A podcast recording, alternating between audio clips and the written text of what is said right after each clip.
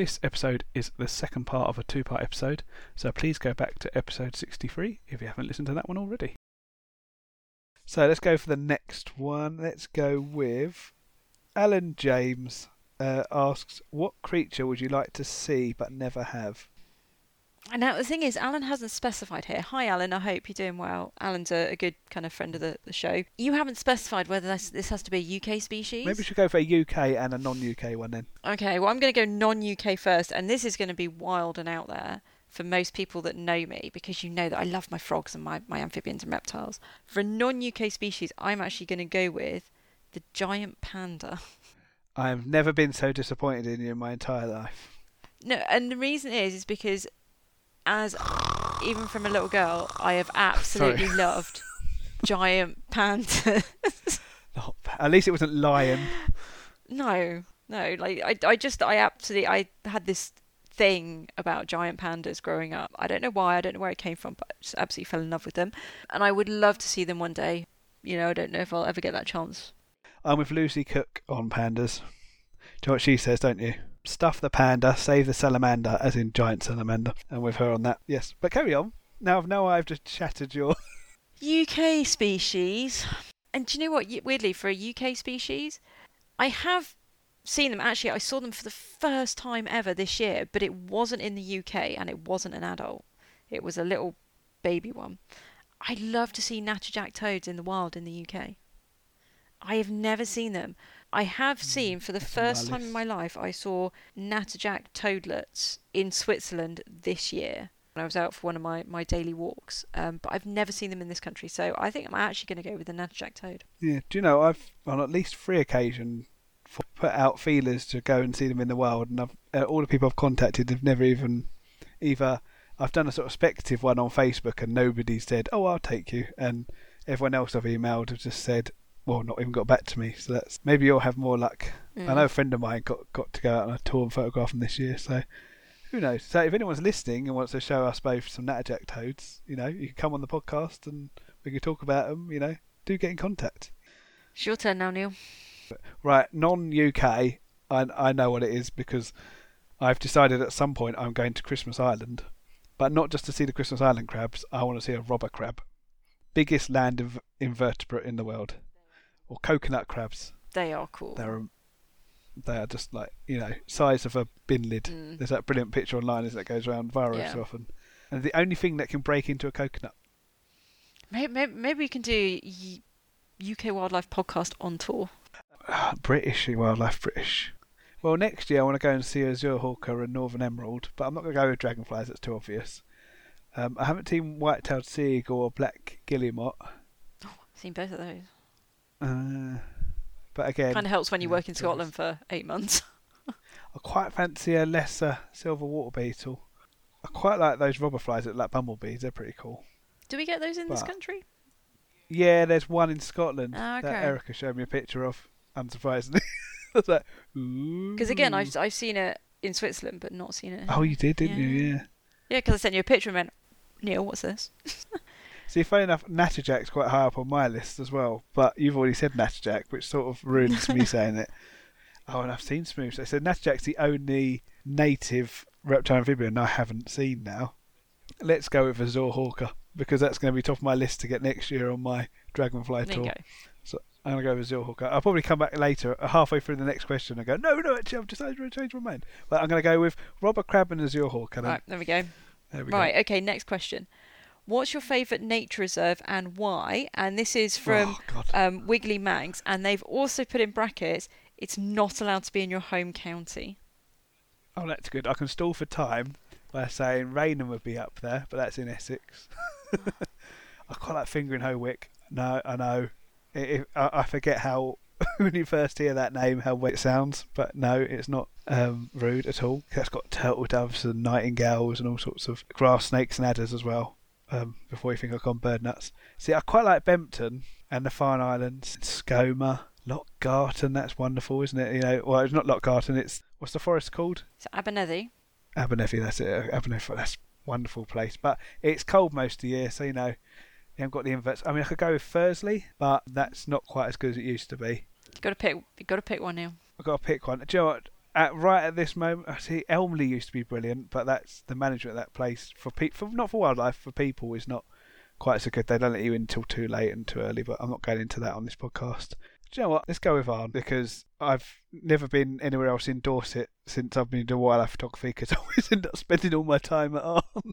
So I'm going to go with Arne because it's got raft spiders, it's got hornet robber flies, it has got sand lizards, isn't it, and smooth. It's got all Mm. the reptiles, I think. Not that I've ever yes, seen any. it has. Sika deer, and okay, I know they're mammals, but you know they're pretty cool for deer. Water voles, wasp spiders, probably got bee wolves, I imagine. Oh, and it's got ospreys and and visiting white-tailed sea eagles now as well. Let's let's go with Arne. I haven't been there for God six years, but I'm gonna go with Arne. Sure. Yep. Oh, it's got heath crab spider as well. So, what's your favourite reserve then, Vic? So I, I could actually cheat and I could say there's one called Clay Hill, which technically is not in my home county because my home county is Somerset. You're not allowed Somerset. Well, no, You're not allowed. my home county is Somerset. Clay Hill is actually in Wiltshire, but I'm not going to go with it because it is kind of cheating because actually I'm right on the Somerset Wiltshire border and it is about 15 minutes from my house. I'm actually going to go with one in Norfolk, and I can't for the life remember the name of it, but it's one that I've been to a few times, and it's like a Heathland area in Norfolk. I've been probably two, certainly two or three times. So anytime I go over to Norfolk in the autumn time, I always try and go there. It's a Norfolk Wildlife Trust one, and it is absolutely amazing for fungi and autumn colours. I've seen, I got a glimpse of uh, a snake. I couldn't tell you which species it was because it was as it disappeared off. The fungi up there is absolutely amazing. Definitely my favourite place in the UK that I have been to to photograph fungi. And I can't for the life of me remember the name of it. So I'm really sorry. I'm going to have to look it up and get back to you. I'll edit it in. Well, that's that's quite good. At least you know I might take a long time to pick, but at least I've picked a name. Vic looked it up. It was Buxton Heath. This isn't a, it's not a well known one. And it's got a tiny little car park. Maybe space for five or six cars if you actually park sensibly. I know there's a, I've got a few friends that live in Norfolk and they probably know the one I'm talking about because it's got ponies, very friendly ponies. Right. Got another question from Corvid Crazy Chap. He asks, "Who would you invite to a dinner party from the Nate community, dead or alive?" Well, we're both going to say David Attenborough, so let's skip him. Who would you ask other than David Attenborough? Okay, I'm going to go with a couple of people here, and you may or may not know them. And they're not, I mean, they are in the nature community. So for me, it would probably have to be, I mean, there are loads of people I'd probably want to invite. Two live people, they are still very much alive and kicking, are Dr. Jonathan Kolby and Katie Garrett. And basically, because I'd love to just sit there and chat amphibians, reptiles, and art over dinner. I think it would be absolutely amazing. And a dead person, I think, would actually be really interesting to have is a naturalist that's kind of actually reading a book about him now. Is Alexander von Humboldt? I think would actually be Oh, a really fascinating person to have at a dinner party. He's, he's one of those people, other than maybe Agassiz, that's got like the most things named after him, isn't he? Mm. I just think I'm reading a book about him now, and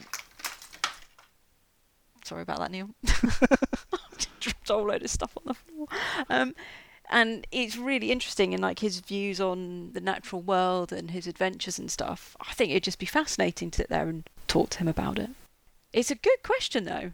Yeah. It's a really good question. Well, I was thinking about it earlier today, and a podcast I'm going to do, let alone dinner. I've got to get Lee Davies and Erica on the podcast together because that'd just be hilarious. Because of course you didn't speak to Lee. Lee's just basically fungi version of Erica. so Okay. let's go with people I've not met. It's, it's like classic people like Wallace would be cool to talk to, wouldn't they? And Oh, Bill Bailey, wouldn't that be amazing? oh, Bill Bailey, yeah. I'd love to get him on the podcast. I don't think we would. I was planning to try, try a risky ask, and then he went and won Strictly Come Dancing and stuff like in demand even more than before. Maybe get Bill Bailey to come talk about Wallace. That'd be good. Start a Twitter campaign to get him to come on. It's a good. It's a really good question. It's just there's so many people I could think of that have written books on various groups that I know very little about or do know a bit about and want to know more about. I could think of so many scientists, and I'm struggling to come up with a good answer. I was surprised you didn't say Jane Goodall, to be honest. Um, That would also be a really cool guest to have. I'd love to just sit at a table with.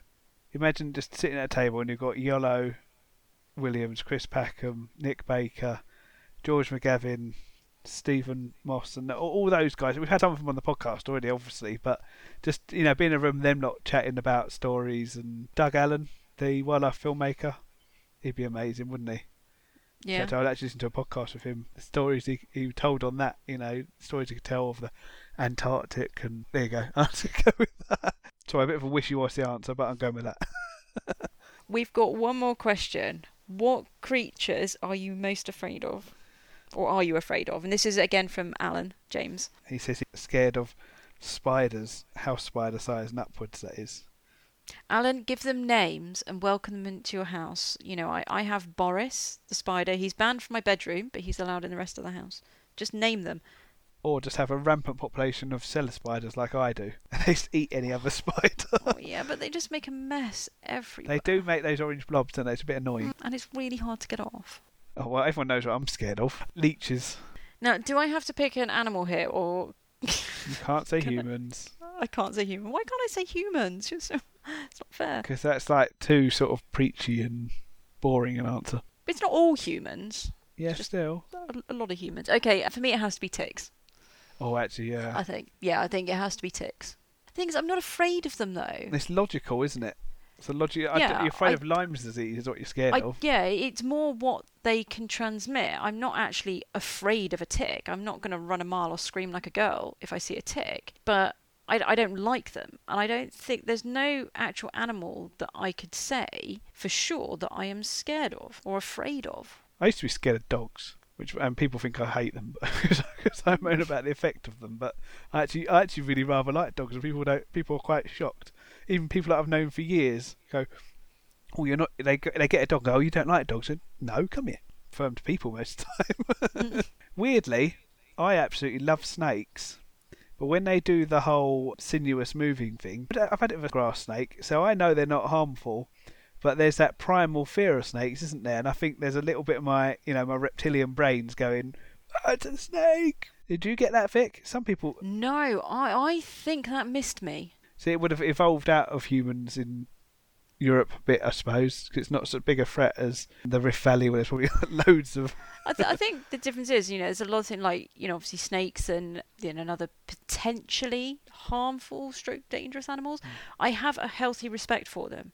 I am Mm, Yeah. not afraid of them. I have a healthy respect for them, and I know how to behave around them and how not to behave around them. You know, and and work respectable distance from them, and then I get to enjoy being in the presence of these amazingly beautiful and stunning animals.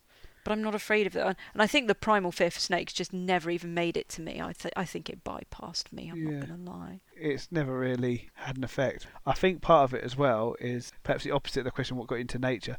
I used to have a recurring nightmare of a of a snake like creature rapidly moving towards me and leaping up at me. You know, that, that's the point I woke up.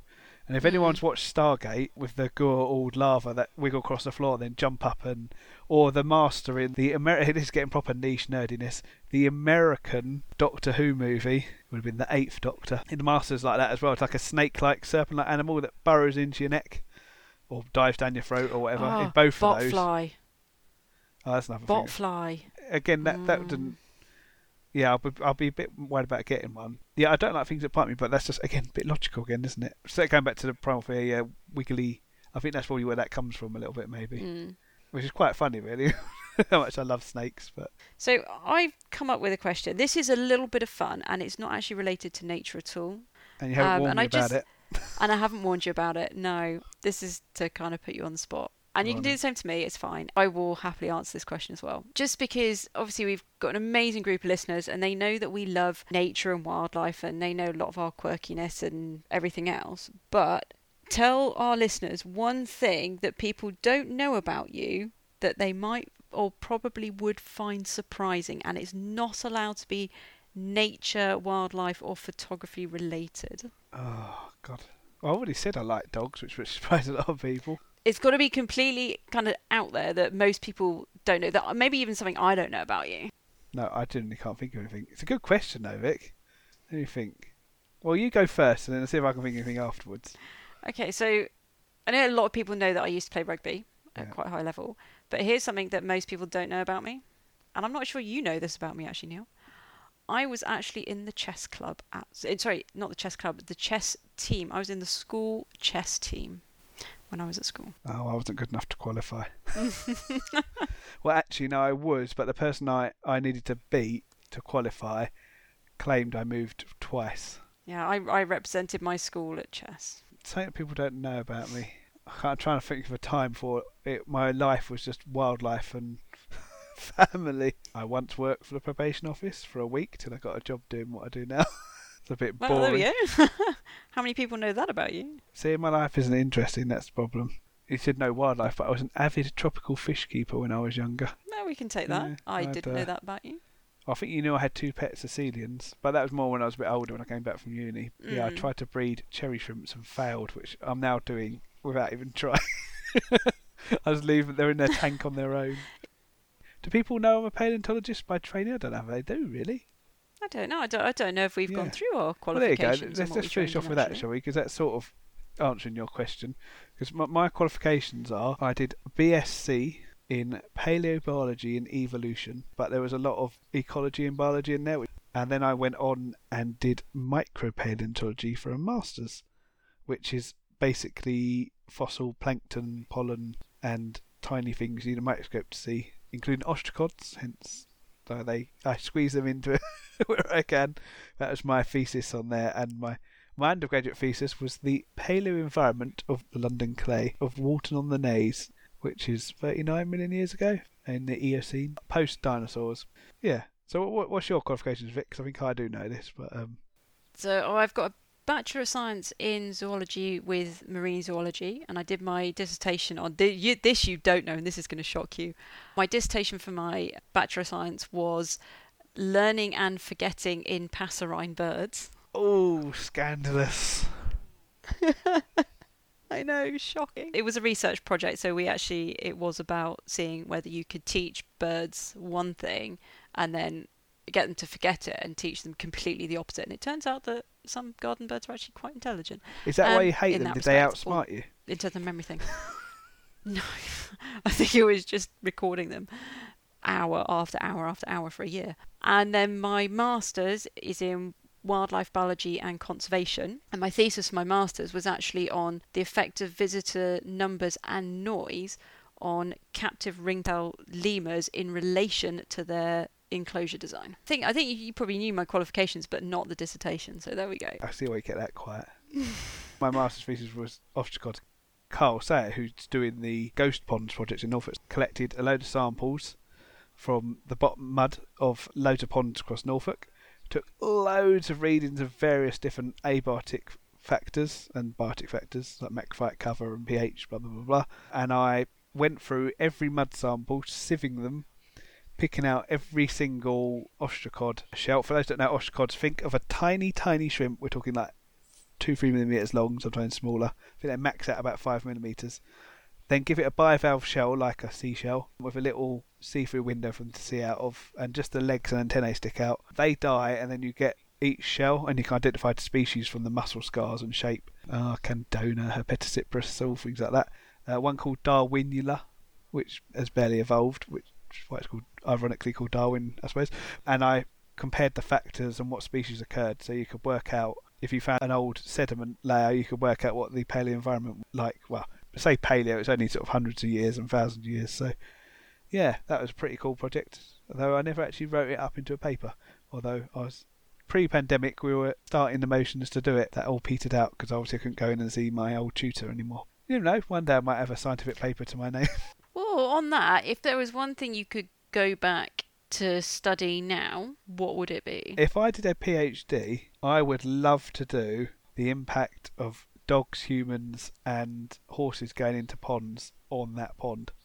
Because we know it causes problems, but there's very little research in it. And I'd love to do a PhD to prove either way is it as big a problem as we fear, or are we over worrying it? And I, I, unfortunately, I doubt it's the latter. But it's still subjective, you know. As a scientist, you've got to be objective on it. But I'd love to do that. Or if someone does that, I'd, I'd, I'd be happy to go and help them just to you know, I'd want to plot all the factors, and uh, I, I've got it planned up my head with you know trail cams and days standing by the pond, and you'd you'd dig on a few different sites, you'd have a load of ponds that are fenced off and a load that aren't in a busy dog site. Maybe even have some with signs saying no dogs and dogs welcome and see if that affects how many dogs go in there. And I have a sneaking suspicion on some sites the one that says no dogs will have more dogs in it than the one that says dogs welcome.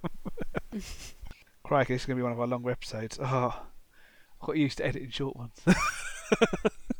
Well, I think I say for me, if I could go back and study anything now, I think it would be poisons, venoms, and toxins in the natural world. oh, that's a cool subject. I'd love to study that. A bit too close to chemistry for me there. Weirdly, I I would wasn't that great at chemistry, but oh, I love. I did poisons, venoms, and toxins in the marine environment as part of my degree. I'd love to go back and study it fully. One day maybe.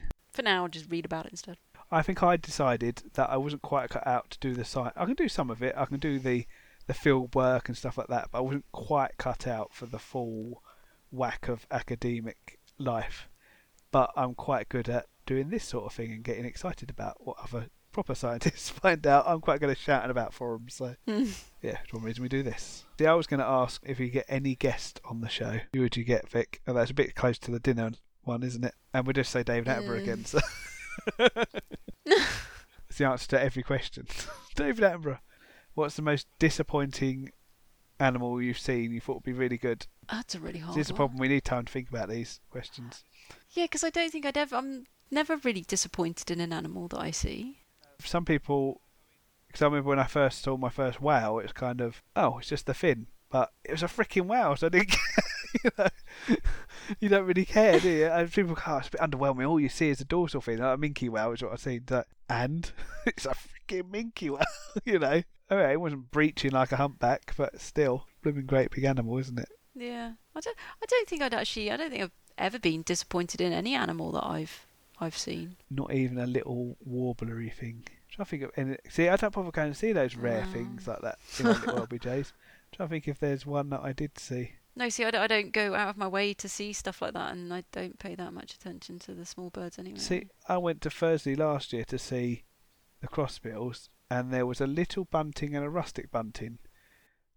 And the little bunting was basically just a, a slightly different female reed bunting, but the rustic bunting was quite nice actually. It was still brown, but it, you know, quite chocolatey chestnuttiness going on in it, and you know, I found myself thinking, hmm, kind of see it. But I see pictures of like of somebody's warbler, and I'm literally going, looks like a reed warbler. Or I can't see the oh a greenish warbler. Yeah, that's it. You've got a green warbler which is greenish, but there's also a greenish warbler which is less greenish than green warbler, and I can't get excited about that. I think I'm a bit. I suppose the novelty of seeing something really rare would be good. You wouldn't have caught me in a big crowd of people. That's a bit of a tangent. There was a big hoo-ha about that. Did you see? Oh, you didn't see all that. Basically, a green warbler turned up at Bempton. Uh, did you see any of that, Vic? Nope. And there was a massive crowd formed by these bushes, and people started moaning and um, you know, oh, it's, it's terrible what they're doing, blah blah blah blah, crowding the bird, blah blah. But they're all staying away from the. Well, I'll come to it in a minute. But the crowd was staying away from the bush, and people were attacking the RSPB, and people were like laying into it, having a go, saying, "Oh, blooming twitchers," blah blah blah blah blah blah blah. And Lucy McRoberts was quite sensible as usual, and then said, "What are you all moaning about? Nobody's doing anything wrong. They they raised a couple of grand for the air ambulance. You know, bird wasn't harmed, and except." For I don't think Lucy had seen this when she said that, and it might have happened afterwards. It came out. There was two or three people went barging into the bush playing bird song, which is not right. no. But three people out of however many hundreds went to see it, you know, you shouldn't tarnish all the twitchers with the same brush. But it was quite in one interesting side note I will say is there was people there defending the twitchers that I have seen lynching photographers and lumping all photographers into a you know, oh bloody photographers are always causing problems, oh you know, always them, blah blah blah blah. But it wasn't photographers that time, it was people with binoculars around their necks and uh, going into that bush, not people with cameras. But we've talked about lumping people into groups when they're in both anyway. But it was quite interesting to see people normally moaning about photographers were, were having to defend their pastime. My point I'm trying to make here, people wondering, oh, get one over on the Twitchers. No, the point I'm saying is, you know, stop believing everything you see on social media and jumping on the lynch mob. I'm not saying photographers don't act like complete, well, dicks, there's no other word for it, on some of these Twitches and rare birds and uh, some idiots doing something stupid with short-eared owls already this winter. So, but yeah, anyway, don't lynch people. Yeah, I I'm not wa- entirely waffled a sure how there. we even you know got what I mean. onto that waffle. Oh, it's because yeah, something triggered my memory of it earlier, but it came up again a couple of days ago. So, yeah, I stay completely out of the argument. I just thought I can't bother with it for a change. well, that sounds like a good place to finish. I think. Yeah. Well, I hope, hopefully everyone's kind of enjoyed our little fun Yeah. interviewing section. Well, and I'll let you know now. The original is an hour and a half long, so it'll be interesting to see how long it ends up being. There's a lot of dead space in it, though. There is me trying to think. You might be hearing the, the, the cogs whirring. Well, it's been great to have you back. Thank you. It's good to be back. Hope you all enjoyed it, guys. You'll be back for most, if not all of them, for the next few months, won't you? Yeah, I might be a bit hit and miss there, here and there, but yeah, generally speaking, I'll be around for the next few months. Yeah, so probably no bird episodes. Oh, we did say we do barn owls though. Yeah, if you want us to do barn owls, Yeah. let us know and we'll do it. Yeah. Right, well, that's it from us, guys. See you all next time. Take care. Bye bye. Bye. Thank you for listening to the UK Wildlife Podcast. If you enjoyed this episode, then please do subscribe and leave a review for us on Apple Podcast or whichever podcast service you use. You can follow us on Twitter at UK Wildlife Pod, all one word, Or on Instagram at UK Wildlife Podcast. and like us on our Facebook page, UK Wildlife Podcast. And you can also post to the UK Wildlife Podcast community group. If you would like to share your wildlife news or sightings with us on Instagram or Twitter, then please tag us in the post and use the hashtag UK Wildlife Podcast. And you can now support us through our Buy Me a Coffee account, which you can find at buymeacoffee.com forward slash UK Wildlife Pod, where you can give us a one off bit of support or join our membership scheme. Head there to find out more. This episode was edited by Neil Phillips, and music is by Oscar Henderson. You can find him on Instagram at oscar.creates.